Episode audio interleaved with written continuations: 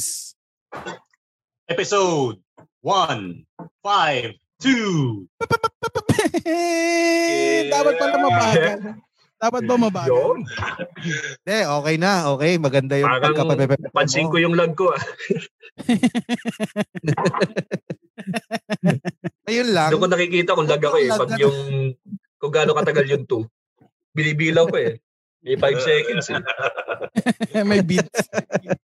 Five seconds ang lag ni GB ngayon. Ako, kailangan every episode i-measure na natin yung lag mo, GB ha.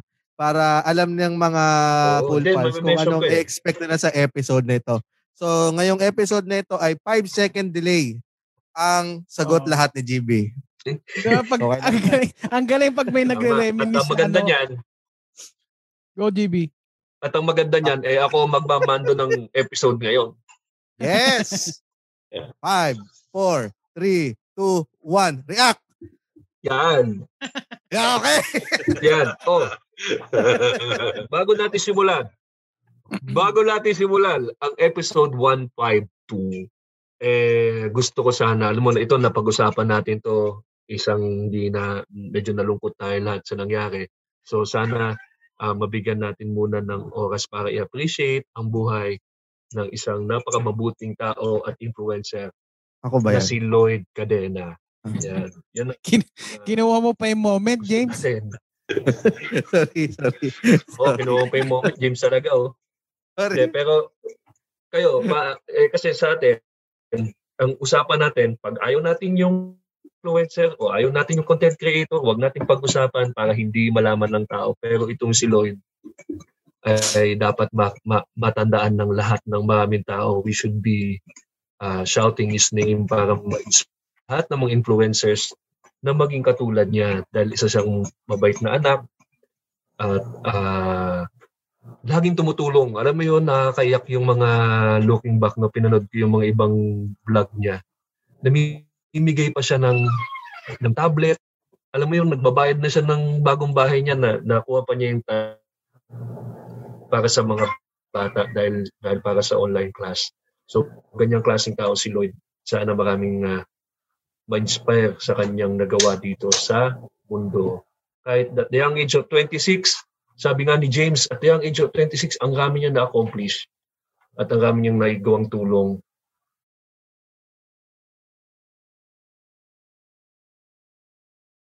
Salamat, Lloyd. Yan ang ah, aking 5 seconds na silence Oo. alam mo si ang iyong buhay. ah, alam mo si alam mo hindi lang si Lloyd, dapat si Eman, Eman ni Medes. Oo, si Eman din. Oo, pati si Eman. Nakatrabaho natin yan si Eman. Mm-mm. Alam mo ang ah, isa sa mga Mm. memory ko kay Eman noon, una ko siyang nakilala sa Lalo na Sangre. Naka nagkasabay kami sa isang ano, exe, ano sa isang set. Tapos si Eman, akala ko kasi syempre kasi ano na si Eman eh, established ng YouTuber nung mga time na yan eh. Akala ko mayabang. Pero hindi, eh, siya pa una nag-approach sa akin. Sabi niya, Sir, um, na, nanonood po ako. Sir, bag ko ano." yan. Sa, bag niyo buksan.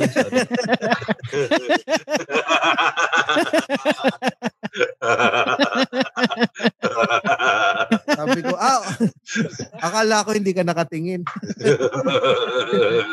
Pero ano, ah, mabait, mabait. Ah, siya pa Mabait unang yan.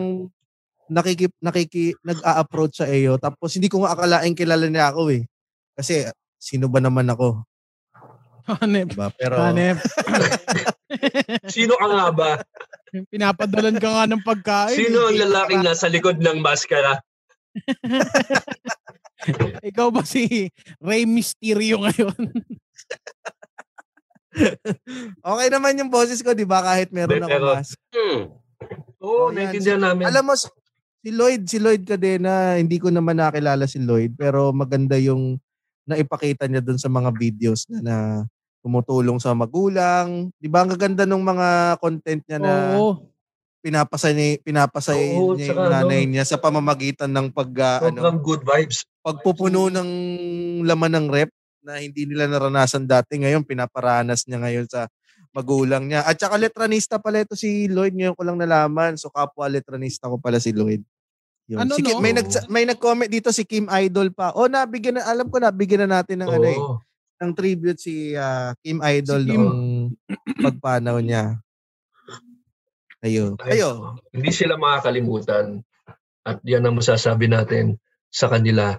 Kay Kim, kay Eman, kay Lloyd, isa sila sa mga magiging forever na inspiration natin uh, as mga content creator na naghatid ng good vibes sa mga tao dito sa Pilipinas.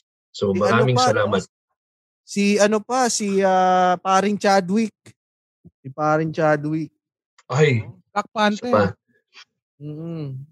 Mm-mm. Ayan ang isa sa Isa mga pa yan. idol. Ang daming mga ano, no? si Chadwick. Gusto ko gawing siyang na. ehemplo. Kasi sabi nga ni Yuki, madaldal daw ako. Eh si Chadwick naman, eh hindi naman naidaldal niya yung pag Nagsastruggle na siya pero hindi siya nag hindi niya binalita. So yan ang Nagpakita idol ng kahinaan, no? Oo. y- Yan ang, Ay, yun ang superhero. yan ang- Totoo nga. yan ang epitome ng hindi chismoso. Bakit napainom ka? James, kung bakit nagmumug ka? Bumawi, baka marinig na universe eh. Lumagok. Ganito. Hindi. Every five Pero- minutes kasi tinitingnan ko kung may panlasa pa ako eh. Suka yung ininom eh. Suka na ba yan? Oo, Suka na ba yan? Kaya puti? Si Maverick Pasqua, pati din Oo. daw si Jose Rizal. Hindi tayo matatapos ngayong gabi. Puta lahat ng patay. Oo, lahat ko, lahat ng... Kaya mo na naman si Jose Rizal. Lahat yan, Anak lahat ng teteng yan, naman, no? Diba? Lahat yan idol natin. Oo. So, isang saludo, isang matinding, matinding saludo sa kanilang lahat at dala natin ang kanilang mga bandera sa pagsulong ng magandang content at magpatawa ng maraming tao. Bibi, Kaya, nag-comment dito with si that- Oh. Direk Sabi ni Direk Bal, naging Hmm. classmate ko si Eman sa PUP noong 2015. Established YouTube na siya, YouTuber na rin siya noon, pero sobrang bait at humble. Oh, Oo. sabi natin kay Eman eh, humble. Totoo. Hindi mo makita sa kanya na sikat siya. Talagang para lang siyang batang mahilig sa games. Tapos Oo. excited siya magkwento sa mga bagay-bagay. Kasi nakasama ko din yan. Yan ang anak ko sa ano eh. Jaren Martian. Siya ang anak ko, nga akong pala, tatay niyan. Si Pippen. Siya si Pippen. Oo, kaya medyo mat- mat- mat- matagal din kami nagkasama. Talagang ano rin talaga. Iba din yung nakala- ko- din yung tatay niya. Kakain kami, magkukwentuhan. Yan ang Sabi, ano, yan ang tinatawag, Kinakausap ko palagi si Eman.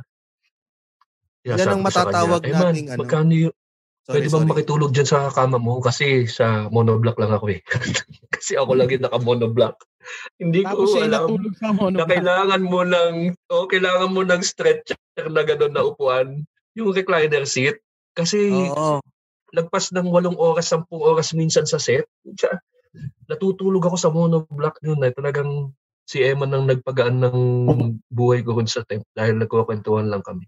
May sakit na si Emma nung siguro may mga, may sakit na yata si Emma nung time na yun, no? Tapos inagawan mo pa ng upuan. DB. Ewan ko lang. Natawa naman, natawa naman. Yan ang importante na Na. natawa. Pinentuhan mo ng magandang mga joke mo. Oo. Nakaka Oo. nagmaterial, nagmaterial ka. Mhm. Hindi, masa, mabait na. Masaya kasama. Yan ang masasabi ko. Sobrang humble, masaya kasama. Walang ka-ere-ere. At yan ang mga idol natin talaga. James, napa-beer natin sa Eman, di ba? O sumabay ba sa atin yon Nung nag-beer Ah, tayo. Hindi, hindi. Hindi, no?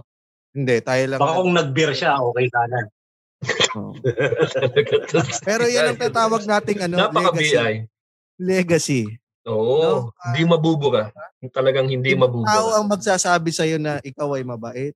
Hindi ikaw Tama. magsasabi nun. Oo nga, yun nga. Tama. Parang may No. pinapatamaan ka, James, ha? Sino yan? Ito naman lahat na lang nang sasabihin ko. May, pata- may patama eh. Ha? Kaya, Ha? Kaya na-intrigue. Para kasi, para kasi may hugot eh. Parang may hugot Hindi eh. na. Ah, Hindi tino naman naman. tino mo, doon sa maskara mo, nakangiti ka. Halata nakita ba? mo pa yun? Alatang alata. Alatang alata. Mabas pa yung dila eh. Gagising niyo siya. Pero, Grabe yun na nga. kayo, naka Huwag natin. Huwag natin silang kalimutan. Tama. Ha? Di, Tama. never nakasimangot si James, lalo na nakauwi na si Ann sa inyo. Oo, kakauwi Di na. ba? Oh. Ikaw mo, Kaya- James, ha? Ano po nakikinig si Ann? Wag na nating ah, Oo. hungkatin pa yung ah, Eh, sarili. di, yun na, mo- yun na lang. Dala natin sila. Simangot si James, lalo na nakauwi na si Ann sa inyo. Anong nangyari? bakit Parang bakit bumalik. naulit? Parang Bakit naulit yung sinabi? Sa akin lang ba? Akala ko. Uy, Narinig ko rin. baka, Eh, hindi, baka nandyan yung mga, kasi baka ano hindi- natin. Narinig ko rin eh, narinig ko rin eh. baka nandyan yung mga binaano, yung mga Baka dahil kailangan marinig ulit ni Ann. sinasaluduhan natin, baka may nagparamdam. Oo. Kung nandito man kayo, Oo. eh, binibigyan namin kayo ng saludo. Salamat. ah, Salamat. Salamat. Salamat. at nagbibigay kayo ng ehemplo. Ah, si Direk Bal pala yung may kasalanan. Speaking of kasalanan, pag-usapan natin ang White Sands of Manila sa Newsfeed. Yun yung Newsfeed. Newsfeed. Newsfeed. Newsfeed. Yung bata, gumawa ng sandcastle, may tae sa taas. Oh, Diba? nabalitaan niyo ba yan? Yung Manila Bay ay gilagyan ng white sands. Anong take nyo dito? Maganda ba to? Pangit. Alam mo, may gagawa ng Boracay dyan. May gagawa ng ano, Oh, sige no. may gagawa ng Boracay to 2020 dyan, tapos may bayad pag nagpa-picture.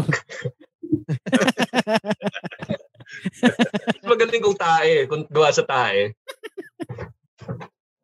Hindi maganda naka-lettering. yung ginawa dyan. Maganda yung ginawa dyan ng gobyerno para sa mga ano, turista nating nagbabaon ng diaper sa, sa White Sand. Hindi nila kailangan bumiyahe. Andiyan na. Dinala na nila ang pagbabaon na nila ng diaper sa Maynila.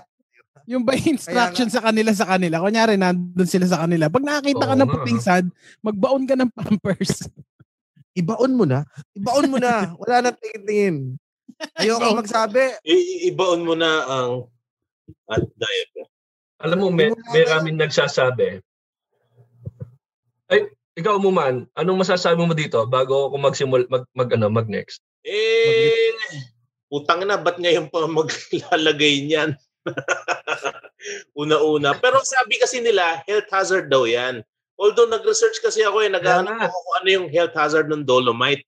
Wala naman ako makitang, yung sinasabi ng iba, wala ako makitang ganong info. Although, masama raw siya sa, para sa baga, tsaka yung alikabok. Siyempre, alikabok yan eh, malalanghap nyo yan eh, tsaka iritan sa mata. So, doon alone, hindi na siya maganda para sa mga tao sa paligid. Oo. Ako, ano, ah nag-research din ako sa Dolomite. Dinala niya ako sa Netflix. Tapos pinanood ko na yung pelikula ni Eddie Murphy. Dolomite is my name. Oh my!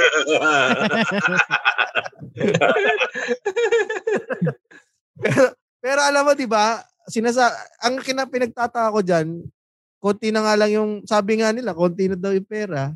Tapos, parang yung may ano ka, yung may anak ka na may sakit, tapos hindi mo pinagamot, tapos nakita mo, kinabukasan nagpapa, nagpa, nagpapa-interior ka ng bahay. di ba? Yung priorities lang. Yung priorities lang natin, di ba? Binigyan Oo. nga tayo, binigyan nga ng, sabi nila, nakaalat na raw. Pero sabi, eh, pero meron ngang batas, di ba? Yung bayanihan Heal as One na pwedeng mag-reallocate ng mga funds. Eh, ba't hindi ni-reallocate yan? Tama.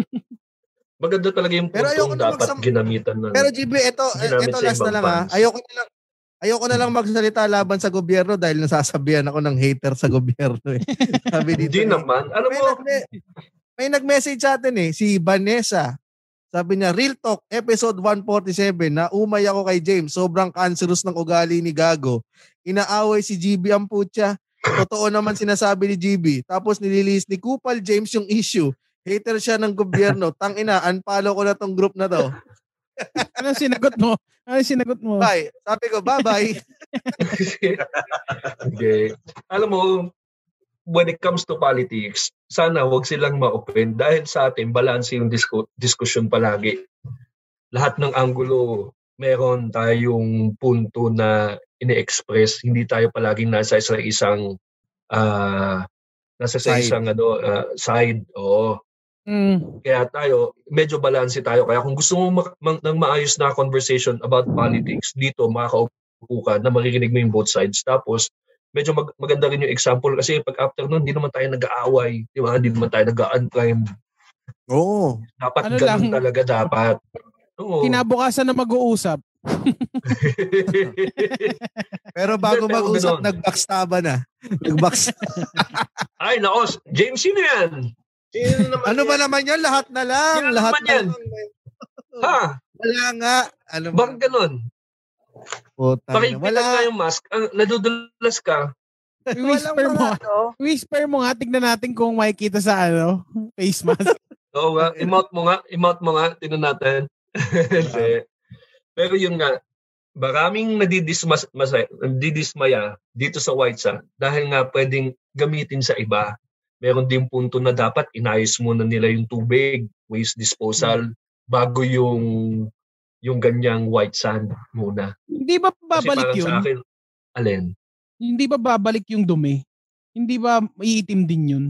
At least may white sand. Oh, eh, Eh, basta, kung hindi nila ano, kung hindi nila inilinis, 'di ba? Kasi nga minsan 'di ba sabi nila pag malakas ang bagyo eh dinadala din nil, ng ng yung basura galing sa Cavite side papunta sa Manila Bay. Tama ba ako mo man? Hmm, Cavite Naka- tsaka Bataan. Na Pupunta siya sa Manila Bay. galing sa bahay niyo lahat ng basura sa Manila Bay. Tama 'di ba? so pag hindi mo naayos 'yon, yung sitwasyon na 'yon, every time may bagyo, talagang dadalhin ng dadalhin ng bagyo lahat ng mga basura doon. Kaya yun yung ano. Pero sinabi nila lagyan daw ng, bar, ng parang barrier sa ibabaw para hindi makampas ng ma- malakas na alon yung buhangin, para hindi tatangayin. Eh, may plano daw ang DNR, sinasabi nila na eh, andyan, kaya nga nandyan yung white sand eh, para doon ibaon yung basura. hindi, hindi ba hindi ba ano maninibago yung basura na wow ang ganda na dito ah. Sipin mo yung Pahiya na tumatayo siya, no? May tumatayo sa dagat na yun eh. Tumatay na sa white Oo, sand. walang biro ah. Nung ginawa ng docu yan, may mga pupunta nun sa dagat para tumain. Hmm. Bahay pa nga eh. Walang biro ah. Lulusong siya. Kumaka- pas- pasintabi kumakain si Rems. Tumatay siya sa dagat, Rems. Tapos Hindi, alam mo ka- tilapia.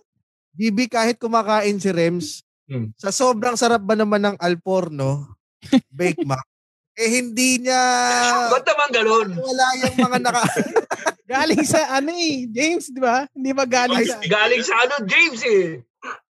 Ha? Eh, Minsan talaga. wala yung mga nakakadiri, eh, at least, sa sobrang sarap. Nasa eh, pagkain. Oo, nasa pagkain. Oo. Talaga pag na-enjoy mo yung pagkain. Talagang talaga. pagkain, Ay, pagkain. no.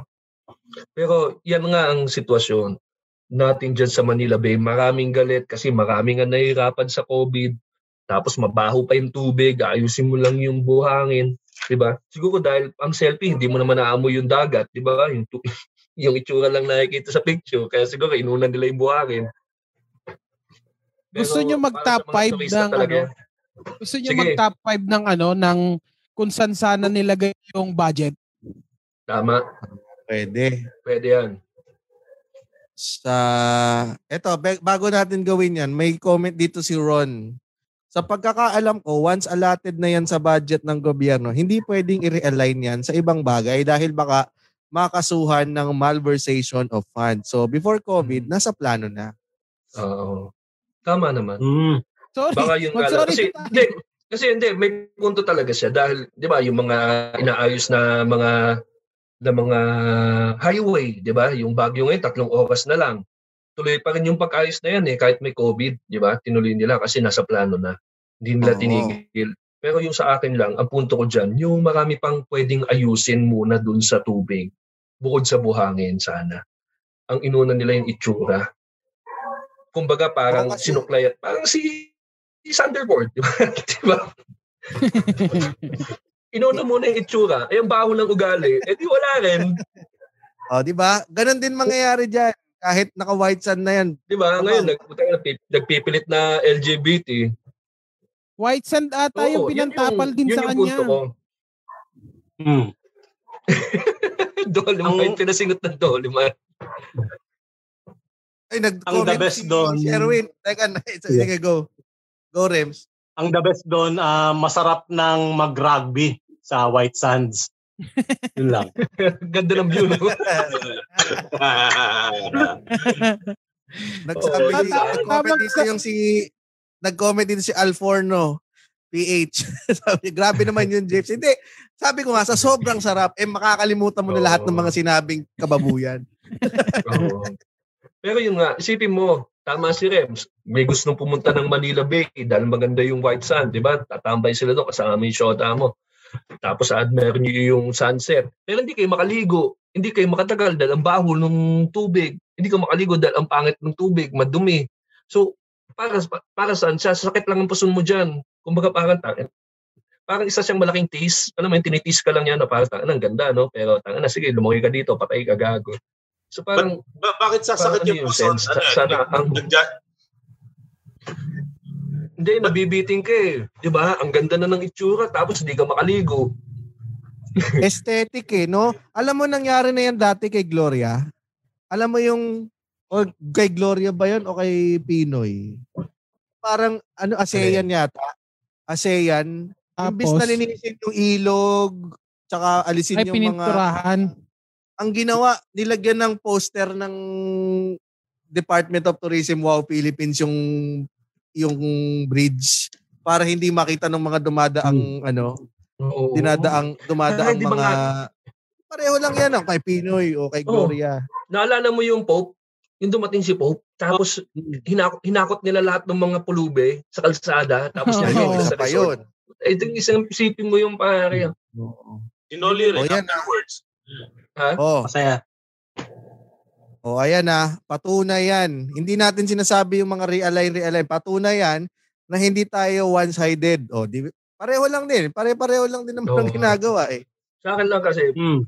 Pero, syempre, as citizen, Laging panapal, i- i- laging panapal. i, i ano naman natin panapal pero at least bigyan naman natin sila ng ng kahit kaunting tiwala na ayusin din nila next yung yung tubig. Kasi nga first time nila to inaayos yung Manila Bay. Sana ma-appreciate din natin kahit papaano na pinapaganda nila yung lugar. Pero sana sa tamang sa tamang, Sana. sa tamang stages. Pero hindi din natin masabi kung ito yung tamang stage. Unahin ba yung buhangin? Bago yung tubig ay saka yung waste management kasi hindi natin alam kung yung mga yung mga establishment along Rojas eh tama na ang waste disposal niya papunta sa tubig. Eh di hindi din siya tatagal. Kumbaga ang gusto natin is pag yan inayos may mapapakinabangan ng mga anak natin, mga apo natin hanggang sa tumagal. Hindi yung after 4 years lang balik isa sa dati. O kaya 5 years wala na, 2 years wala na. So yun yung yun yung rason kung bakit hindi mo mamadaliin yung Di ba isang pag gumagaw, di ba pag gumagawa ka naman talaga ng bahay, ang inuuna muna eh ano, ang inuuna muna eh, tank. mga pundasyon. di ba? Flooring, flooring. Oo, Parang ito mo muna. nagpagawa. Tama. Nagpagawa ng bahay, ang inuna garden eh. Pintura. Wala Oo, tayong kwarto pero may garden tayo. At white sand siya. Totoo. di ba? Yun lang, yung decision lang na yun ng uh, kine-question natin. Lagi na lang pang pangtapal yung solusyon. Wala bang wala ba tayong makukuha na solusyon kahit kaninong administrasyon? Wala ba tayong makukuhang ano, ah, long-term solution? Baka Sana kasi meron. tapal lang yung ginagawa sa lahat. Tapal lang din ang tapal. Tama. Kaya tama din sinabi ni Nonong eh. Magbigay tayo ng top 5 na mga dapat ayusin. Kaya sana dapat yung inuna. Sige, umpisahan ko na. Top, siguro una yung inuna nila yung dagat. Di ba? Nilinis muna nila. Tina, tinama yung waste disposal dun sa lugar. Sana kung nalinis nila pag kasi minsan nagkalabas ng picture yan yung Manila Bay na ang ganda. Kala ng mga tao, wow, kulay blue. Hindi nila alam ano pala yung algae pala yon. Oo. Oo. Algae ba? Algae? Hindi ko na alam kasi nalito ako doon sa apelyido ng girlfriend ni Rowie sa kote. Ano bang meron sa girlfriend ni Rowie sa Pero- kote? Birthday daw noon. Birthday Birthday, nga. Natin? Ito ah. Igigreet ko na. ba? Batiin na natin kasi alam si Rowie nangungulit pala. Good evening ng good evening. Kahit umaga, good evening ng good evening eh. Eh, Sige, ano mo, pa-isa-isa na lang. Ako, umpisa ko na, tapos Oh. batiin nyo na rin. Ha. Medyo ano ah, mahirap kasi yung apelido nito. Hindi ko sinabi ni Rowie kung paano i-pronounce. Eh. So, paala, kanya-kanya na lang tayong pronunciation. Oh. Happy birthday, girlfriend of Rowie Sacote, Miss Ana Marie Al Alyanigwe. Hindi. Ano ba dapat, no? Ano? Ano dyan? Alyanig. Ano yan eh? Alyanig. Hindi, Sil- ano, silent na yan. Parang mo, aligi yung yan. pangalan. Mali-mali naman kayo. Alyani, Alyan, Alyanig yan. Ha, sige, happy birthday sa'yo, Ana Marie Alyanig. French ba sila? Tama ba? Oo, Tama ba? alam mo? Alam nyo guys, kahit anong pronunciation yan, basta Ana, wag mo na iiwan uli si Rowie kasi tatlong araw siya umiyak nung huli kayo nagkahiwalay. Puta na. Tuloy na natin to episode na to guys. Tatlong araw na po. Krebs, mo na lang yan, Rowie. Si James.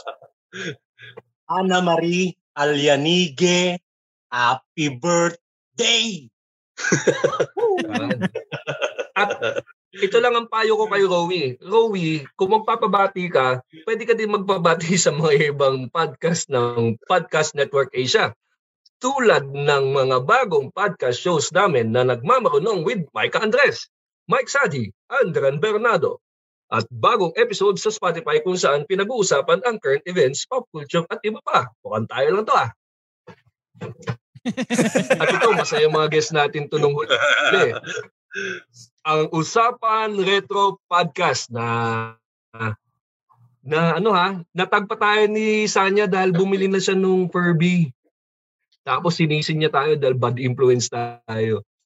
So ride the nostalgia and novelty with Usapan Retro. Samahan sila Angelo Mendez, Ron Sara at Sanya Smith at pag-usapan ng kanilang mga paboritong bagay tungkol sa nerd culture. At syempre ang PNA and Podmetrics. The only ana- need analytics you'll ever need for your podcast. Yan, kailangan mo yan, Roy Sakote. Sign up for free at podmetrics.co and use our code COOLPALS. Ayan, tinapos ko ng trabaho mo, James, dahil mahal kita at alam kong nakamas ka. Alam mo dito sa Cool Pals, saluhan tayo. Alam mo, di ba, James? Ha? Pajikas akong pera, ha? Pajikas akong pera. Oh, salamat, GB. Salamat. Sabi nga ni Jomar J, ikaw daw ang ah, Prince of Segway. Nakuha na yung King of Segway. Salamat. George J. Salamat, GB. At uh, Yan. kumu- Ano pa? Ano pa yung Ano? dapat inuna ng gobyerno? Top 1 pa lang, ha? Hindi, gusto ko lang magpasalamat sa iyo, GB, dahil ah, sinalo mo ako ngayon habang nag-segue ka dyan kanina sa mga ads natin eh. Nakakuha ako ng chance na para kumuha ng napakasarap na Bake Mac galing sa Alporno PH. Yan. Bumawi. Napakasarap. Bumawi ah. Ganda, ha? Ganda, ha? Mukhang papakat mo yung kay Direk, kanina. Pero top 5 na pwede na Ano pa? ah, isa pa. No? Kahit Isa hindi pa sa Manila na Bay, nabigay. ha? Kahit hindi sa Manila Bay. Lalo na usapang DNR. Uh, DNR. Ako dapat ano, papinturahan yung Malacanang. Bakit? Bakit? Bakit? Kailangan siguro bagong pintura ba, para ano, para maintenance, no? Bigyan natin ng ano. Bigyan Pag natin dito, Ano ba itsura ng Malacanang? Ano ba kulay ng Malacanang ngayon? Puti? puti. Baka gusto Tignan mo- naman nila ng Tignan mo sa 20 pesos. Di ba nasa 20 pesos yun? Sa lahat naman, James. Eh. Kala Orange. naman, nag-aabang eh. Alam mo, magagalit na naman sa'yo si Vanessa. si Vanessa na tatlong tatlong Oh. tatlong tatlo yung tawag sa akin eh. Gago, kumag, at saka hater ng gobyerno. Sasabihin niya, Kumag. magme-message na naman yun. Sasabihin, tangtado talaga tong James na to. Ayaw dun sa White Sands. Tapos ang pagagawa, papipinturaan yung Malacanang. Napaka-cancerous ng gagong to. hindi. Si hindi Vanessa ba ay may totoong profile pic? Well, Wala, wala. Ay, hindi, Tama. meron. Sana, meron. sana makinig pa rin si Vanessa. Dahil alam mo, tayo Vane- mga ko pala. Oo, Vanessa Lim, kung nakikinig ka, Vanessa Lim, ex-komunikado. Naman. Ang pikon naman ni James. Ganun ka-heated talaga pag poli- politics ang pinag-uusapan. Talagang minsan, talagang, ano eh, passionate tayo dahil alam mo, gusto natin maganda yung Pilipinas. So may mga tao talagang full force yung tiwala sa government para may arm talaga. Meron din talaga mga taong nakik- napupuna yung mga mali.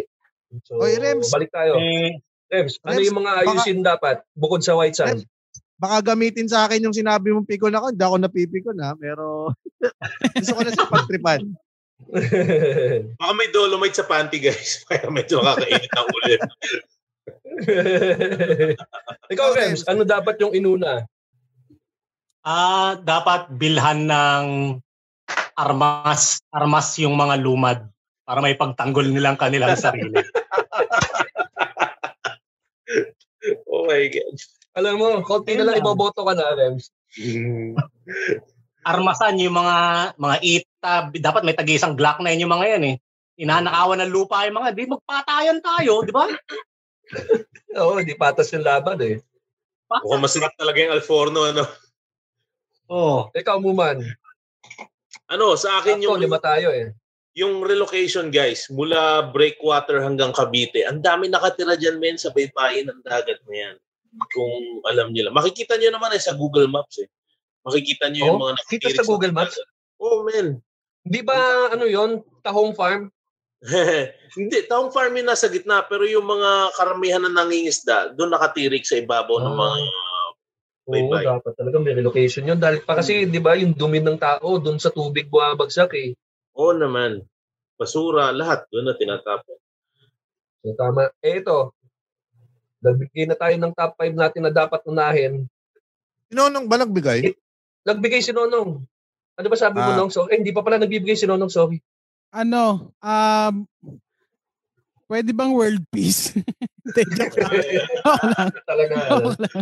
Ha? Joke lang. Hindi, na mo bagay sa akin to eh. Education. Dapat nilagay nila sa education. Yung Tama, pera. no? Kasi marami pang batang walang Saka ano. hindi ah, Dapat. Egypt ni, Pwede pwede educate- sabi ni about environment. Daniel Luis Abawel. Tama. Alam mo, sa sobrang init ngayon ng panahon na to, swak yung mga solar na jeep na yan. May solar jeep ba o yung electric jeep lang? Electric Left jeep lang. Electric. Electric jeep lang. Okay. Yan. Yung DNR, ang inuna, White Sun. Hindi tayo natuwa. Meron pang isang government agency na may inuna na naman na hindi naman natuwa ang mga tao. Alam mo kung ano to? Yung MTRCB. Nako. Mm. Di ba? Pinunay Netflix. Anong masasabi niyo Oo. dyan? Pero ayaw daw niya pasensor ha. Ayaw nila pasensor yung Netflix. Yan. Alam mo itong MTRCB, every time dinedepend nila yung sarili nila, palubog sila ng palubog sa komunoy noon. Dapat kung ako hindi na ako magsasalita eh. Sorry. Sorry na sasabihin ko eh. Kung ako, sa- kung ako MTRCB, sabi ko, sorry, tao lang. Tapos yun na. Pero hindi. Puta, na-explain pa rin nila, na-explain yung side nila. Tapos lalo pa nakikita kung gaano sila ka, kaulupong. Yun May nabasa nga ako kanina. Sige, James, ano nabasa mo? Hindi naman daw nga nila gustong i-regulate daw yung Netflix. Ang gusto lang daw nila eh yung ano, yung wag daw magkaroon ng pirata. Gusto nilang ano yun yung walang pirata. Ano piyata pinagsasabi ng mga yan? Si Ronnie Ricketts ang may... Trabaho ni Ronnie Ricketts yan, ha? Media board. ha? Ano sinasabi nila, pare? Action stock na nga yan, eh. Si Ronnie Ricketts, oh. Ay nang to. Naghahanap lang ng trabaho yung ano, Anong pirata? RCB. Wala nang sinihan eh. Ang sinabi nila, gusto nilang makita kung age appropriate yung mga palabas sa Netflix at kung pasok sa values ng mga Pilipino. Ano na naman kaululan yun? Nakita mo na ba yung mga bata ngayon? Ah, eh, Ah, may eh, anak ba yan? May pamangkin ba yung MTRCB na yan? Hindi, tsaka Sa may Netflix lang, Junior makikita mo. naman, di ba? Di na kailangan punta ng Netflix. Google lang, may makita na silang dede. sa umaga pa nga lang, pag may nag speech puro putang ina yung maririnig mo. Oo, yan pa. Hindi, talagang ganon. Nagmumura. Dapat yung pa lang. Dapat sinabi. Sinul- Ang hirap kasi sabihin eh, no? Ah, sir, Oo, nila eh. sir, ah, Wag po masyado. Mga po pwedeng putya lang. Hanggang putya lang po tayo, sir. ano naman na po na? Ang hirap i-rate, no? Hindi ma-i-rate. Oo. Padaanin nila kay Duque. Padaanin Ang nila. hindi ko maintindihan, Catchable eh. oh, yung punto na age appropriate ba yung mga shows sa pasok sa values, yun ang hindi ko maintindihan eh. Yung Netflix kasi binabayaran mo yan eh. So, kung binabayaran mo siya, i- parang cable eh. Dito nga lang sa Pilipinas, yung pati cable puta, ano, edited, kinakat. Are, pag once nagbabayad ka na ng pinapanood mo sa TV, pare, kung ano yung nandun sa cable, pare, yun na dapat yung makukuha mo eh. Dito, tatanggalin pa yung, ano, tatanggalin na yung bra. Pag ano mo, nakakumakain na sila ng breakfast. Ano yun?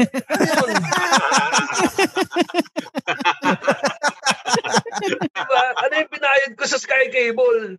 Ah? Lalaki yun, ha? Oo, Mrs. yan. Doubtfire yun eh, yung pinanood ko eh. Bakit nag-aabang ka rin ba ng bolt sa, ano, sa cable dati? Wow, wow. Sinod So, ng wow. wow dito. Yung wow wow, nakakalusot eh. Kasi kunyari Oo. blurred eh. Kunyari wala static eh. Diba? Parang Disney Channel. Tabay Disney Channel, no? Si Daenerys, hindi mo nga makita yung dede sa ano eh. Yun ang nakakainis kasi bigla na lang Yun yung... kakate. Alam mo, ang solusyon dyan para ma- mapakita yung dede, pag sabi ka ng importante, yung importanteng importante sa ano sa pelikula na hindi pwedeng hindi mawala. na kapag kinat Hindi. mawawala. Bakit may Sabihin mo ganyan? Oo. lapit sa dede, tabihan mo yung dede. Kung sino yung tunay na ama. Ginawa na yan. James, alam mo ginawa? Alam mo ginawa? Zoom in sa Oh. mata. Nailusot pa rin. Nailusot pa Oo, oh, rin. nalisot pa rin. Di ba, nakaubad. Sabay luma, pag pagkita mo na ng nung nakaubad na, ito na yung nakikita na, gano'n, no? Sa lahat ng mga bagay na dapat nating malaman, Ito na. Yung sinasabi niya, nakikita sa habang screen. may nakalabas na dede. Oo. Oh, ito sa na ang mukha. essence ng pelikula. Ne, pero yun lang sa akin. Saka ang Netflix pa, meron silang Netflix Kids. Meron talaga silang specific na na para sa mga bata lang yung papanoorin. Saka ano yung sasalain nila? Hindi ko talaga maintindihan eh. Buti na lang walang na siguro talaga ng sa gagawin. podcast. Buti na lang walang MTRCB sa podcast. na Hindi, pero ano ha? Sila Paulo si Paulo Santos, di ba, pinupunta ng Oo, mga kaibigan ko din yung mga kaibigan natin yung mga nagpupunta sa MTRCB para mag-rate ng mga pelikula. Pero yung ganyan na na para tapos ibabalita pa, tapos para ma, ma- ano mo na ano ano na naman kagaguhan niya. Pinagtawanan nga sila sa Senado pare. Alam mong ga, alam mong gag, alam mong pulpul ka pag pinagtatawanan ka ni Tito Soto. Alam mo yun? At alam mong lahat ng sa Senado may Netflix din. Oo, tinakot, sila. tinakot nga ng kongreso eh. Sabi niya, tigil mo yan. Kundi tatanggalan ka namin ng budget. Iba yung panakot nila, kasi- no? Kanina nga may ginagawa ako. Ginagawa ako na joke. Pinasa ko kay, kay Muman.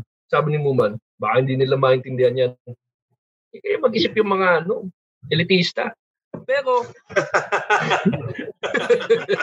hindi, Ano ba yun? Ano ba yun? ang, ang, ang binubuo ko kasi kanina, natatawa ako sa idea na itong MTRCB, eh gusto tong, gustong itingnan kung age appropriate yung mga palabas sa Netflix.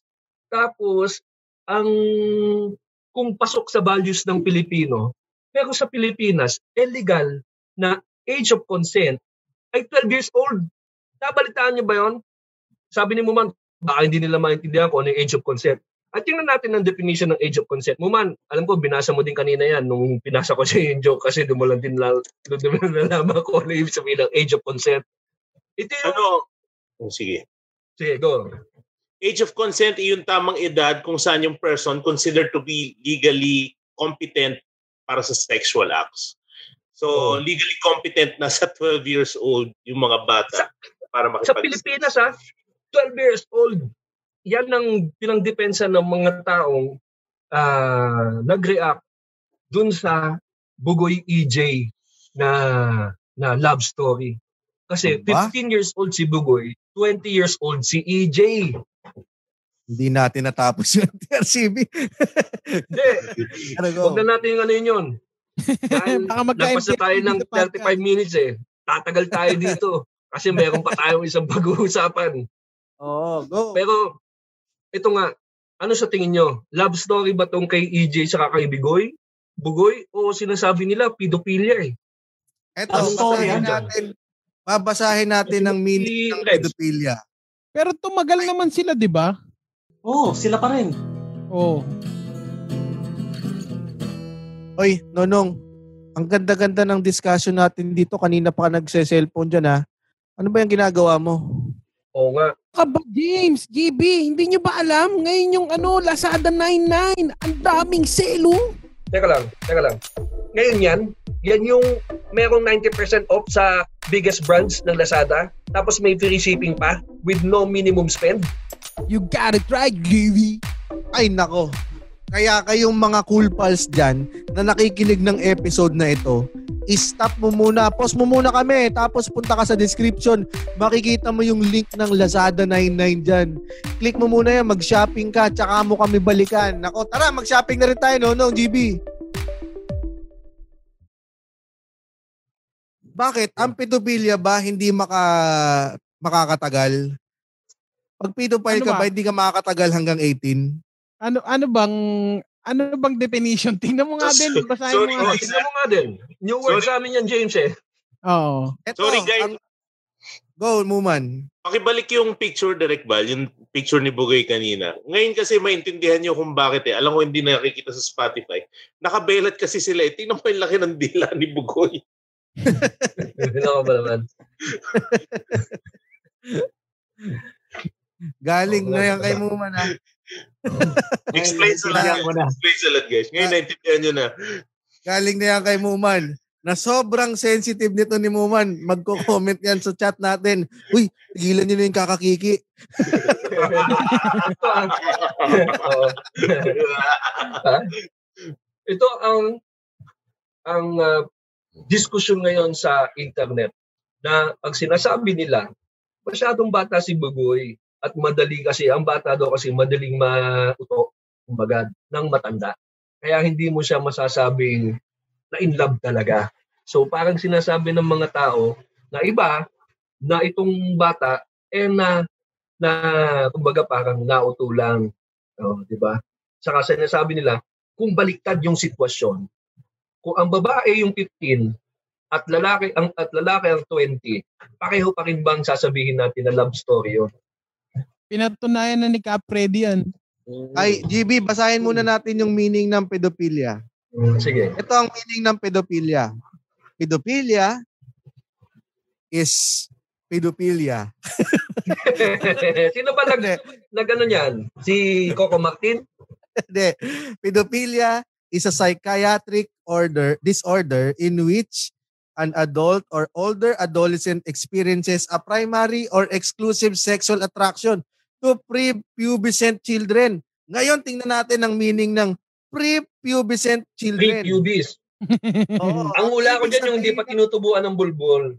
Ito, ang Hmm. sabi naman ng prepubescent is not the same thing as pre-adolescent.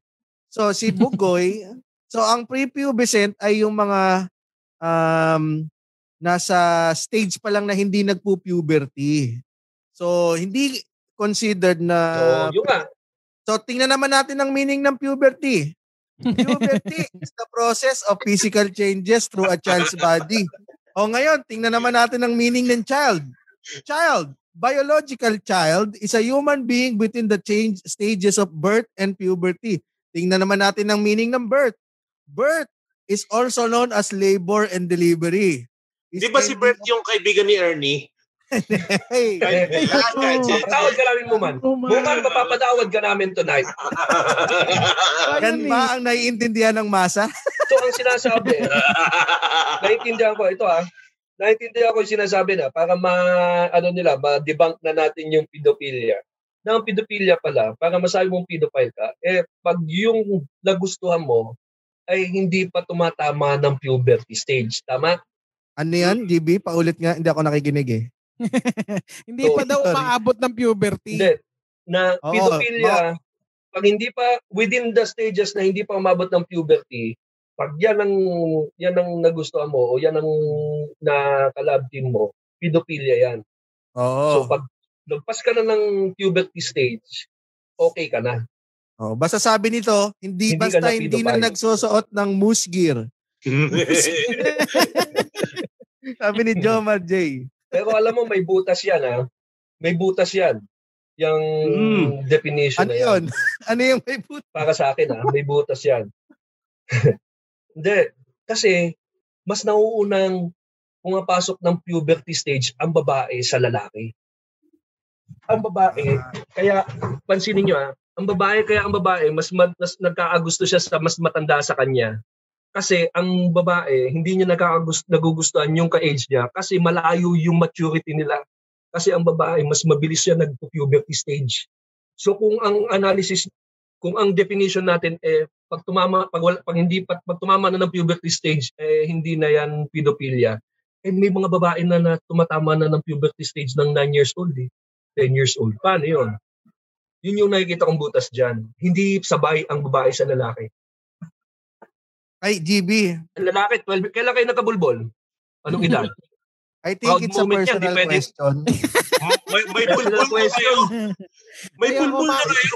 Maaalala ng mga cool pals yan eh. Yung episode 152, nagsabi ka kung kailan ka nabubul eh. Di ba?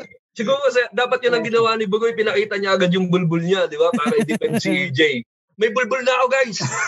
Hindi pedophilia yan. Ito, 1, 2, 3, 4, 5. Sabi dito, GB, pero bago natin, wag na natin gamitin yung pedophilia kasi ang ah, sabi dito, ang ang case daw na yon ay tinatawag na epebophilia is the primary sexual Yan. Ano yan? Interest in eto sabi ng Wikipedia is the primary sexual interest in mid to late adolescence generally ages 15 to 19 ngayon tingnan naman natin ang meaning ng 15 ang meaning ng 15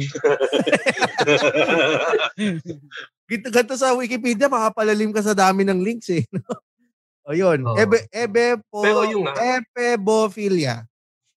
Bu- maganda na inano natin na hindi yan pedophilia. Ha? Sa naka, nasusulat, eh, hindi po yan counted as pedophilia. Pwede na natin itigil yung argumentong yan. Pero yung argumentong pag yung 15 years old ay babae at ang lalaki ay 20 years old, pareho ba ang reaksyon ng tao sa sitwasyon ni Bugoy o iba? Eh. Hindi. Oo Iba. eh. Pero Iba eh. yung No? reaction na parang gusto na rin ng babae yung mas bata kasi mas dominant siya sa relasyon. Oo, alpha. Sino mas, Alpha sino mas matanda sa inyo ni Reg? No, no. Parang based on experience ako, yan. ah. ako, ako. Ah, ikaw ba, ikaw ba? Oo, pero isang Alam mo taon. yun, Pero yung nga, yung, Ala- yun, alam mo yun, ang, yun ang, ano, yun ang, sige, sige, James. alam mo yung kay Bugoy, high school yan eh, tapos college ano, nung high school ako, inaapira namin yung mga nagkakarsota ng college eh, na kaklase namin. Appear, pag, lala, pag lalaki yung nagkasyota ng babaeng college, inaapiran eh. Diba? Pero iba nga eh, double Eh, standard. pag lalaking college. Pag babae Pag lalaking college. Hindi pa nga yun yung nabasa ko eh. May isa pang argumento. Babae nga yung bata, lalaki matanda. Paano kung LGBT yung matanda? Tapos 15 years old lalaki. Ah, dyan napapasok yung ayaw na ayaw ni Direk Bal na salita na 150. Yari ka sa ano, yari ka sa ano, takid Di sa, sa Yan director's yung yan yung hindi matake. Yan yung hindi matake. Napipili ko eh. Yan ang hindi matake ng mga ibang tao. Bakit pagbaliktad yung sitwasyon? Eh iba. Eh ba't pag lalaki, bata, matanda, babae, okay lang. Double standard. Paano natin na a-address yung Oo. double standard? Yun yung-? Ah, tanggapin lang. Kaya nga eh. Tatanggapin. Kung mo. malak Oo. Oo, tatanggapin natin na ganun eh. Kaya kung ay tanong galit mo, ganun talaga eh. Ikaw mo man, ano masasabi mo dyan? Naiisip ko lang, no, kung 15-year-old ako, tapos may papatol sa akin na 20-year-old, kayo ba, anong sasabihin nyo? Hindi. Sabihin ko, oo lang, magpapakatot ako dito, guys. A- ako, a- ako, aapiran ako ni James.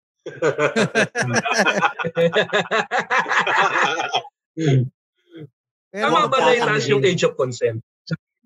alam mo ba na ang age of hindi age of consent pero ang age of ah, minimum age of marriage sa ibang bansa ay mas mababa sa 18. Sa US may ilang states na Oo. 15 years old ang marriage ah, age. Sa Alaska nga 14 years old. So kaya nasa natin masasabi na wala pa ring tatalo sa Alaska.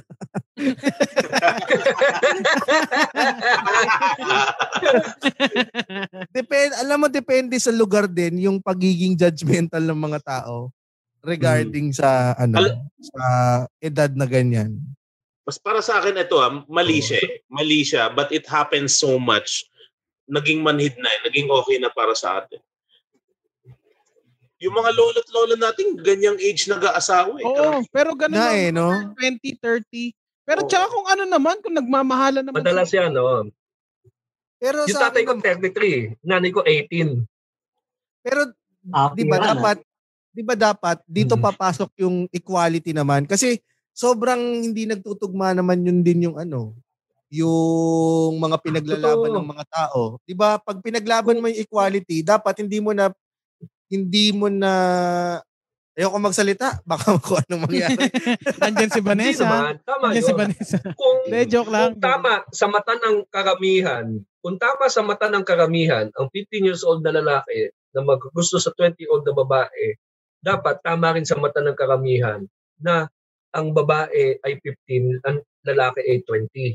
Na ang bata ay 15, lalaki ang 20 ay LGBT. Dapat walang issue na ganun. Sa sa usapang equality. Yun yung ayaw, yun yung pag sinabi natin equality, yan yung ibig sabihin niyan. Wala ka dapat makikitang mali. Kung wala ka nakikitang mali dito kay Bugoy, pag may nakita kang 15 years old na babae na may kasamang 20 year old na lalaki, wala ka din dapat makikitang mali. Pag may nakita kang gay na 15 tapos kasama niya 20 na lalaki, wala ka din dapat makitang mali. Yun yung equality. So ang double Na- standards ay depende sa isang ay ang ang standard ba dapat ay ang equality ba dapat ay dedepende sa iba't ibang individual. So may equality akong Hmm. standard para sa sarili ko. May equality kang standard para sa sarili mo. doon nahati yung mga tao ngayon sa issue na yan kay Bugoy. Ang sinasabi ko lang is kung hindi ka makagalit diyan kay Bugoy, dapat hindi ka din makagalit sa kahit anong kung pabalik-balik na rin mo yung sitwasyon. Hmm. Dapat hindi ka din makagalit. Kasi it's the same banana eh. May 15 years old saka may 20 years old na nagkain laban. Yun lang ang tinitingnan pag equality. Yung edad. Kung okay sa'yo yan, then life goes on. So pag Kahit so pag sino mali, kaya, kahit i-mix match mo yan. so pag mali yung ano, pag mali yung tingin nila sa matandang lalaki at batang babae. So okay lang na mali yung tingin nila dun sa kaso ni Bugoy. Sig- siguro yung ano mali na naiisip nila yung merong, Oo. merong ano sa kabilang sa kabilang sides na may magte-take advantage kahit sino mas matanda, lalaki o babae. Siguro kaya siguro nagagalit baka kasi nabubuo yung pag-iisip nila na may nagte-take advantage sa edad. Ano, sa, sa perspective kasi na pwedeng i-manipulate ng adult yung mas bata eh. Yun yung nakakatakot eh. Ano ba ang ano? Ano ba yung may lumabas dito yun, yung ang, ano eh. yun, ang, kinaka- yun ang rason kung ba't nakikita nilang mali. Ang age of consent is 18 years old. 12. Well, dito sa atin. 12. 12. So Sa Pilipinas, 12. sa Pilipinas 12. So pwedeng mag may consent na si Bugoy. Oo. Tama ba? Tama. So ang kahit or kahit na sinong bata, ah pag ah, 12 to pataas may consent na. So wala na Oo, tayong walang pakialam gender kung- yan. wala na wala na tayong pakialam kasi tinasabi nila dito yung ah, sinasabing abuse daw. Eto may sinabi din si Ai, sabi niya hindi siya necessarily consent eh kasi bata yung involved. Yun yung sinasabi ng iba na grooming. Pero kung ang age of consent is 12 years old pataas, bakit siya bakit siya walang consent nung pumatol si Bugoy? At bakit siya na consider na grooming? Hindi, ang ano dyan, ang mali dyan eh, ang nakikita nilang mali dyan, yung si EJ, kasi siya yung nakakatanda.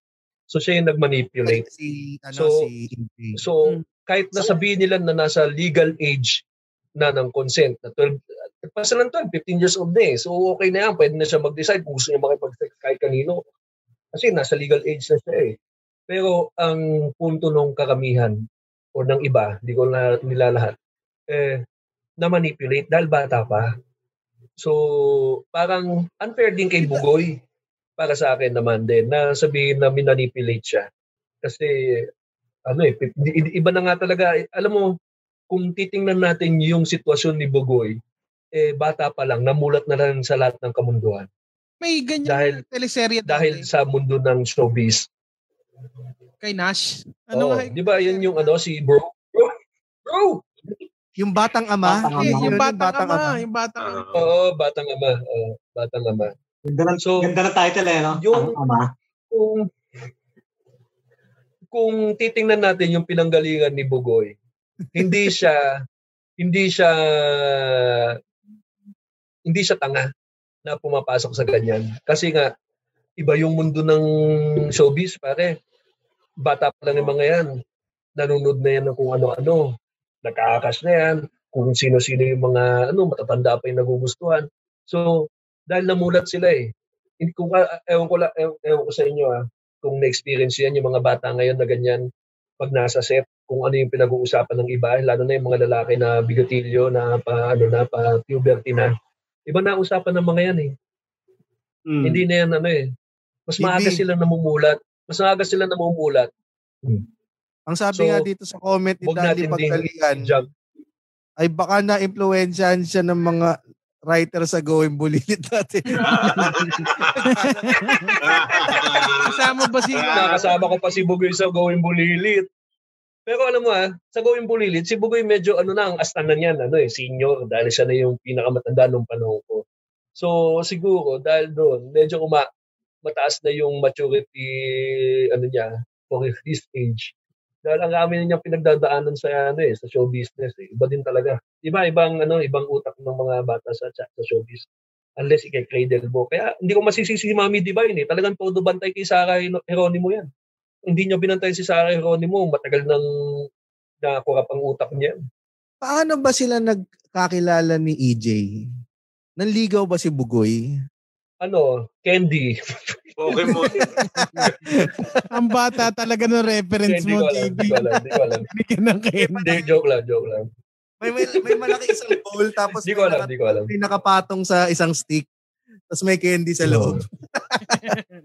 Oo. Pumasok si Bugoy doon tapos kinuha na inila niya yung ano. Um, sabi ni Kasi kung titingnan mo, Malo, yung edad na comment 15, para sa akin ah, nung ako nagko-collecta pa ako, nag- oh, sige, ko, direct Balson. Then may comment si Direk Bal, sabi niya, sobrang mali na the whole thing was even publicized na parang simpleng love story lang. Siguro yun din yung ano, yung Nagantay sila. Inantay nilang medyo, ano ah, tumanda si Bugoy ah. Bago nila, no? Tinago nila yan. alam mo, ano, Oo, di ba? may, may, Chismis may ano doon. yan eh, blind item. merong mali doon sa, alam mong may, alam mong, alam nila na meron silang maling ginawa kasi hinintay nilang tumanda si Bugoy. Oo, Yeah. syempre. Hindi, kasi kung ano, kasi hinintay nila 4 years din yung tina, tinagal eh. Di ano yan, ah, love story yan kasi may pera naman sila. Pag wala silang pera, edi disaster yan. yan, yan ang punto de vista ng taga Novaliches. Oo. Pero totoo eh. Kung Oo. nagmamahalan sila, 'di ba? Wala wala tayong may ma, mata, may aalis sa kanila. Oo. Yun ang yun ang kailangan nila i-prove. Ngayon, dahil inopen nila yan, na talaga nagmamahalan sila. Yun lang ang Di- yun- hindi naman yan burden kung mahal nila yung isa't isa. eh. Tingin ko kaya meron ding isang iba yung tingin natin kapag ah, bata yung lalaki versus dun sa ah, bata yung babae. Kasi mayroon tayo sa, sa- society natin na yung lalaki lagi yung nanliligaw. Lagi siya yung nagpo-pursue dun sa babae. Oo. So, kung ang, kung ang nag-pursue, ba ay, oo, ako pa, parang ang, pag ang nag-pursue ay lalaki na bata, parang sobrang lumiliit na yung kaso kaysa dun yung batandang lalaki yung nag-pursue dun sa bata. Kasi parang merong pilit, may pilit eh. Yung take advantage nga. Yun, yung, Yun, take yun. advantage. Oo. Pero Mahirap yun din nga, sabi nga mag-comment. ni kanina, ano nga eh, tumagal sila, nagmamahalan naman sila ngayon. Pero tama nga, kailangan Hmm. nilang patunayan Wala. na mali yung sinasabi ng mga tao. malayo pa ang mararat eh, ma- malayo pa bago natin maabot ang totoong equality ha, kung tutusin mo. At speaking of equality, eh pag-usapan naman natin ang Philippines. Dapat nabalitaan niyo ba yung Philippines? Philippines. Ano pa isa? Ano pa isa? Saka Pinksy. Pinksy. Parang yung bangus yan ah. Pinksy. Ito, Pinksy and Philippines. Pinksy, alam ko gusto natin ng equality. Pero itong, para sa akin, itong Philippines na to, eh, parang imbis na mag-move forward tayo, eh parang umatras tayo ng mga sampung hakbang pabalik sa equality. Kasi para sa akin, tayo na yung pinaka-perfect when it comes to equality. Kasi yung salita natin, walang pronoun. Yun yung maganda sa Pilipino. Yung maganda sa Tagalog. Yung sa salita natin, wala tayong her, him, she, he, wala siya, ako. So dapat hindi na natin siya dadagdagan ng ganyan. Parang lalong mo pang pinahirapan eh. Saka para saan yan? Kayo ba natutuwa kayo dyan? Na, nasa dictionary pa eh. Kaya nakakainit ng ulo eh. Biglang, teka lang, ba't parang hindi pinaserve yung buong Pilipinas dyan? Ba't biglang nandyan na? Ano, James, lululukin na lang natin. Mo. Eh, ah, tingnan mo nga yung ano, Sige. yung Philippines. title, anong De- title? definition. Baka Ano naman, naman lalabas dyan eh. Baka naman wala lang letter O yung keyboard. Pinalitan lahat ng X. Oh, sa akin nga walang E, di ba? Ayun ang mga, kung anong definition ng Philippines. Philippines. Welcome to Philippines. Ang Philippines, ang ibig sabihin niya ay ah, isa siyang ah, pwede siyang adjective ah, of or relating to natives or inhabitants of the Philippines used in place of the masculine form Filipino or the feminine form Filipina. Pwede rin siyang noun at may plural form din siya na Philippines. Wala po. Ko maintindihan. Ano daw? Ay, Ha? Philippines is para A sa ano to, native- babae, lalaki, Philippines. Ah, pare non-binary. Tama ba yung term ko? Binary o non-binary? Parang ganon. So, wala nang gender yung Philippines dahil gender neutral siya, pinalitan na, na kasi pag Pilipino, pang lalaki, pag Pilipina, pang babae. Hindi naman ah. Pilipino, pang lahat yun eh. Natawag ka na bang Pilipina?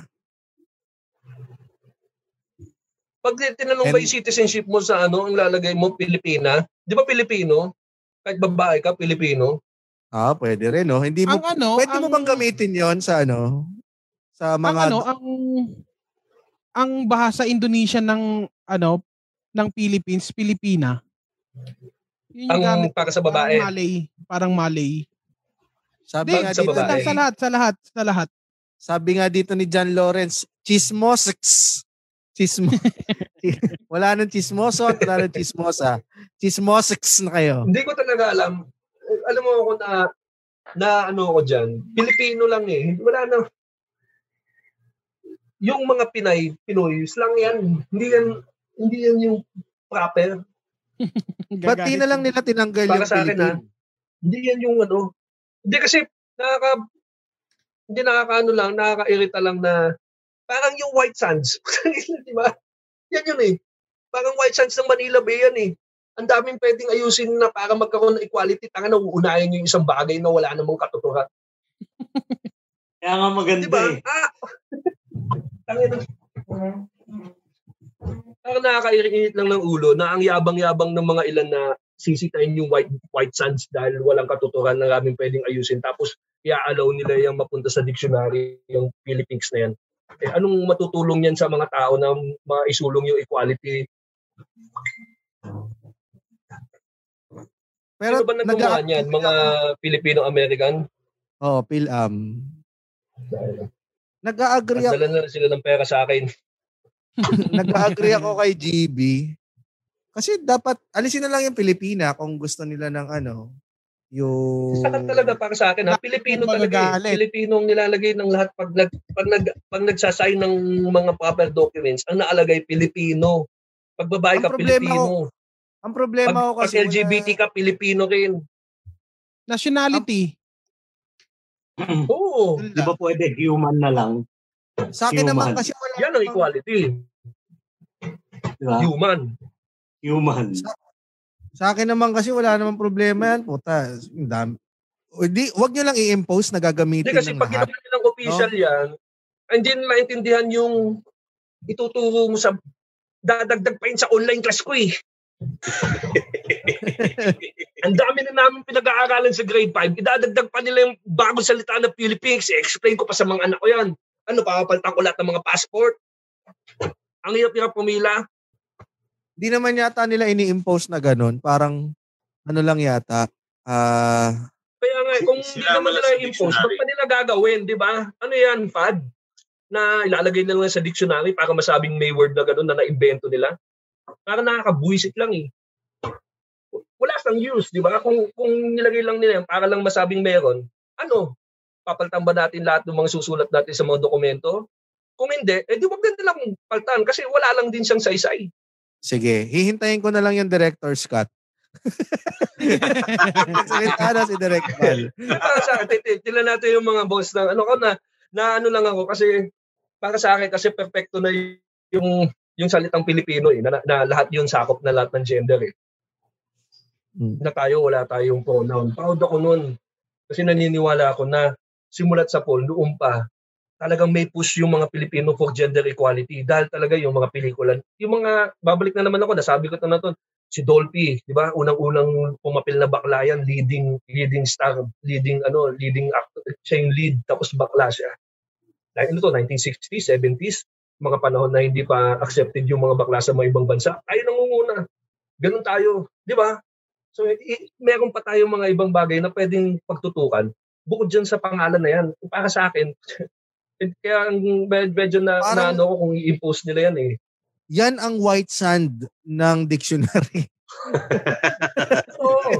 Mga hindi kailangan Kita kailangan, para, alam mo yun, ang daming pwede. para sa, oh, white sand yan para sa movement ng equality. Kasi, hindi naman dapat yan ang inuuna. Diba? Pa- Pag, tapos masyado so, so pag tinawag kang, Pinksy. pag tinawag kang Siguro alam mo, naisip ko, ginamit nila yung. X kasi hindi nagagamit yan sa salitang Pilipino eh. Hindi gano'n nagagamit yan eh. Yung salita, yung eh kasi wala X. naman yan sa abakada, di ba? Wala yan sa abakada eh. Sana Eh, gumamit din nyo sila. pa yung isang letter, may enye na, may nang, enye, nang, tapos dadagdag nyo pa yung X. Hindi Kasalanan ni. Sanderford yan.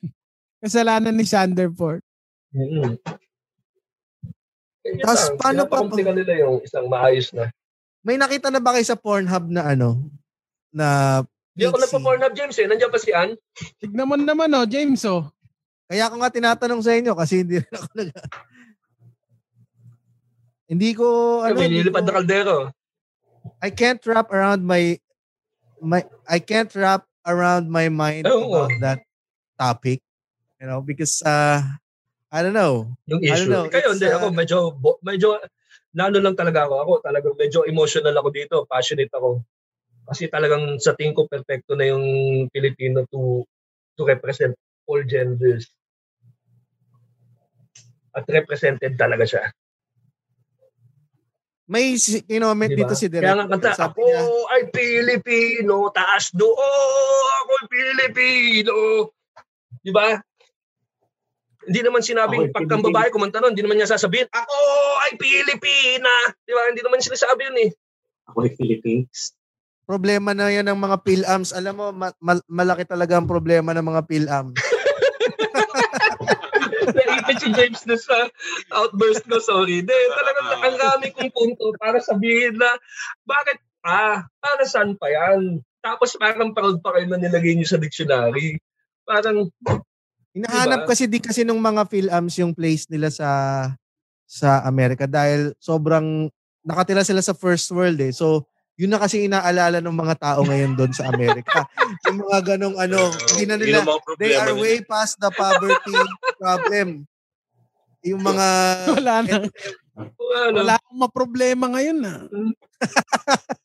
Mm. pero di natin dinidisregard yung problema ng mga PhilAm. Sabi nga dito ni, Valent, ni Valentin, sorry ah, natatandaan ko tuloy yung guesting ni for Dynasty Boys, yung director ng Dynasty Boys. Natanong kas, nagtanong siya kung totoo ba yung notion na ayaw ng mga Pilipino sa PhilAms. I think this whole Philippine situation add, adds to that fact, di ba? Hindi naman kasi masyado. Yan lang ang problema kasi sa problema ng PhilAms at problema ng mga Pilipino sa na nakatira sa mismong Pilipino. Eh out of touch kasi yung PhilAms dahil masyado na silang focus doon sa ang problema nila is US problems na.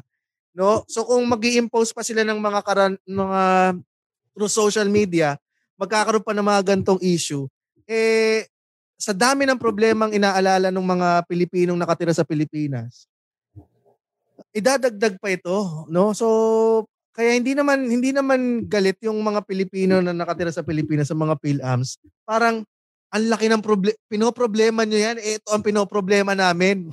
James, nag-a-apply. Sa akin, kahit sino pa, kahit dito pa yan ginawa, o dun sa ibang bansa, sa Amerika, kung saan man, mali yan at pareho pa rin yung sentimento ko dyan sa, sa ano na yan. Tsaka nag-a-apply. White sand siya, white sand. white sand siya. Nag-a-apply dyan yung ano, nag-a-apply dyan yung bago sila, kami muna. kaya ako, Pero, kaya ako, ako sa masyado ko nang naano yung mikropono ah. Kaya ako kasi sa sarili ko, hindi ko I can't wrap my mind around that because it's not my concern. It's not my concern. My concern is third world problems. So it's your problem kung gusto yung gamitin ng Philippines but don't impose na gagamitin ng mga nandito sa Pilipinas. Sinabi nyo nga sa dictionary.com eh native inhabitants. Natives. Natives pala kami ha. yung kumbaga parang pinangalanan tayong aso, no? Para tayong aso na tayo na pangalanan natin tong mga tao na to sa isla na to. Ano papangalan natin sa kanila? Sa kanila lang ha, mga natives lang ha. O sige, Philippines. O sige, okay na yan. Lagay mo sa dictionary. Sabi ni Mark Brent nung as a PhilAm, na natives. sabi ni Mark Brent Velus, as a PhilAm, hindi ako kasali dyan. Oo, hindi, totoo. Kaya, kaya inano ko eh. Kaya, kinlaro ko rin, kahit saan nila isulat yan, kung ang sumulat niya Pilipino na taga dito sa Pilipinas, o kung saang bansa man, maling, para sa akin, maling-mali pa rin. At same pa rin yung sentimiento ko dyan. Eh, eh, para sa akin, parang backwards thinking siya. Hmm. Kayo, Muman, anong masasabi mo dyan? Ang pagbabago ng term hindi lang mababago yung pag-uugali. Ang dapat baguhin yung mentality. Yun ang problema ng gender equality. Hindi yung putang inang term. Oo. Tama. Tapal lang eh, no? Tapal na, Dapat again, tapal band-aid, na naman. band-aid solution Again. na naman. eh. Baba, parang Manila Bay lang yan. Yung baho muna, saka amoy yung ayusin nyo, yung basura. Bago nyo lagyan ng kung ano. Hindi naman basura, yung problema. Yung problema ng inequality yung dapat Ako, problema ko yung basura eh. Iba naman pala kayo ng problema. Uh, ikaw, Rems, ano ba sasabi mo dyan? Bukod sa dapat human. Human na lang. Ah, ang palito nga lang yan, yung Philippines na yan. Ngayon ko nga alam Pero, narinig ko. oo nga. Pero sana kung sino man nakaisip niyan, sana maging masaya ka sa buhay mo. Panindigan mo yan hanggang hukay ah. Oo, yan ay sulat mo sa puta and lang Hmm. application mo sa sa lahat. Sir, parang wrong spelling yata kayo. Hindi kayo makakaalis ng ano. I-detain muna kami namin kayo ha. Ah, no. Yun lang. Yan eh, isa sa mga, kaya naipila natin lahat yung mga to- topics na yan eh. Kasi magkakadugtong sila eh. Parang Sabi naman ni. Jomar J, gender equality pa kayo tapos ipapardon nyo lang din si Pemberton na pumatay sa trans. Ako, pag-usapan natin yan sa mahaba-habang usapan yan. Kasi mag mag-research Kala ko pa papasok tayo ka sa dyan. news feed, news feed. Oo. Kasi News 1 hour feed, 15 minutes na tayo. Pero hindi, magandang topic din yan. Saka hot topic na naman dyan ng favorite mo, si Harry Roque, James, dahil siya ang naiipit sa sitwasyon na yan. Pag-usapan natin. Sige. Sakto kasi, dahil na-delay tayo, bukas din yung newsfeed natin, di ba? Wala Oh, tayong sige. pa, wala, oh, kasi dahil Wednesday bukas eh, Oo. di ba? So sana, uh, ang tabayanan Sige. niya, pag-uusapan Pwede ba natin sama si Direk Bal dyan? Pwede. Mas maganda. Mas maganda yan. Kasi mag magtutulong pa tayo, magsha-shopping pulse pa tayo eh. Kaya kailangan nating i-cut dahil baka Oo mamaya eh, wala nang, wala nang makapanood ng mga tutulungan natin. Kaya alam mo, siguro sa closing ko na lang, kayo din mag, magsalita dito kung gusto nyo. Para sa akin is, ah, sana mag, mag-focus tayo dun sa pinaka-importante. Sabi ni Muman, sa loob muna, yung karakter natin, ayusin natin para mag-mami equality. Tapos sa mga gobyerno, yung mga dapat talagang ayusin, yun yung ayusin nila para, alam mo yun, talagang todo tuwa at suporta yung mga tao kung makita nila na, na inaayos nyo. Pero kung, kung yung White Sands na yan, sa tingin nyo eh, eh makakatulong talaga sa atin, eh, aantabayanan natin yan, titingnan natin. Parang love life lang ni Bugoy sa ni EJ. Aantabayanan natin yan, titingnan natin. talagang love story yan. Dahil ang love story, kailangan happy ending. Hmm. Ganda ng ending ah. ano, okay na ba tayo din sa closing na yan? Baka kung may sasabihin kayo, eh, sabihin nyo na. Hindi, ang gusto lang sabihin dito ni Michael Santiago ay sana sa next episode, si Nonong naman yung galit. Hindi naman ako, nagagalit eh. Pag-usapan natin yung ano, band meal. Hindi nagagalit si Nonong eh. Minsan lang magalit yun eh. Record ko pa sa phone. Papakinig ko sa inyo minsan. Ay, hindi ako nagreklamo sa bundle. Sarap kaya ng bundle. Hindi, hindi. Oo, oh, masarap band meals natin. Pwede natin isa lang si Direk bukas, no? Oo, para sa... Direct na. Sige, hindi na muna tayo mag-direct. Mag-director's cut pa ba tayo? O Bubukas na tayo. Para at least kasama talaga natin si Derek. tama na natin. O, yung spillover ng ano na to, ah, sa susunod na episode, maririnig nyo rin. Maririnig nyo rin yung side ni Direct Val. Kaya, okay. GB, meron pa? Okay na. mula dito, wala na. Masaya. Na-release ko na yung lahat ng kinikimkim ko. Salamat sa lahat ng nakinig. Sana hindi ako Yeah. toxic at cancerous. Sa episode ba yan? Dali, may shopping pulse pa tayo. Oh, mula dito sa Dupax del Sur. Mula dito sa Pasay. Wala Nonong. dito. Nung, Wala dito sa pinakamasayang buhay. Uh, Muman, Mula dito sa. Cavite, guys. Man. uh, Trial Reps. Mula Novaliches QC. Yeah. Hanggang, Hanggang. Hanggang sa susunod. Natawanan. Dito lang Dito lang sa... Hanggang sa... Ooh. Wow. Ah, Dapat bagalan daw.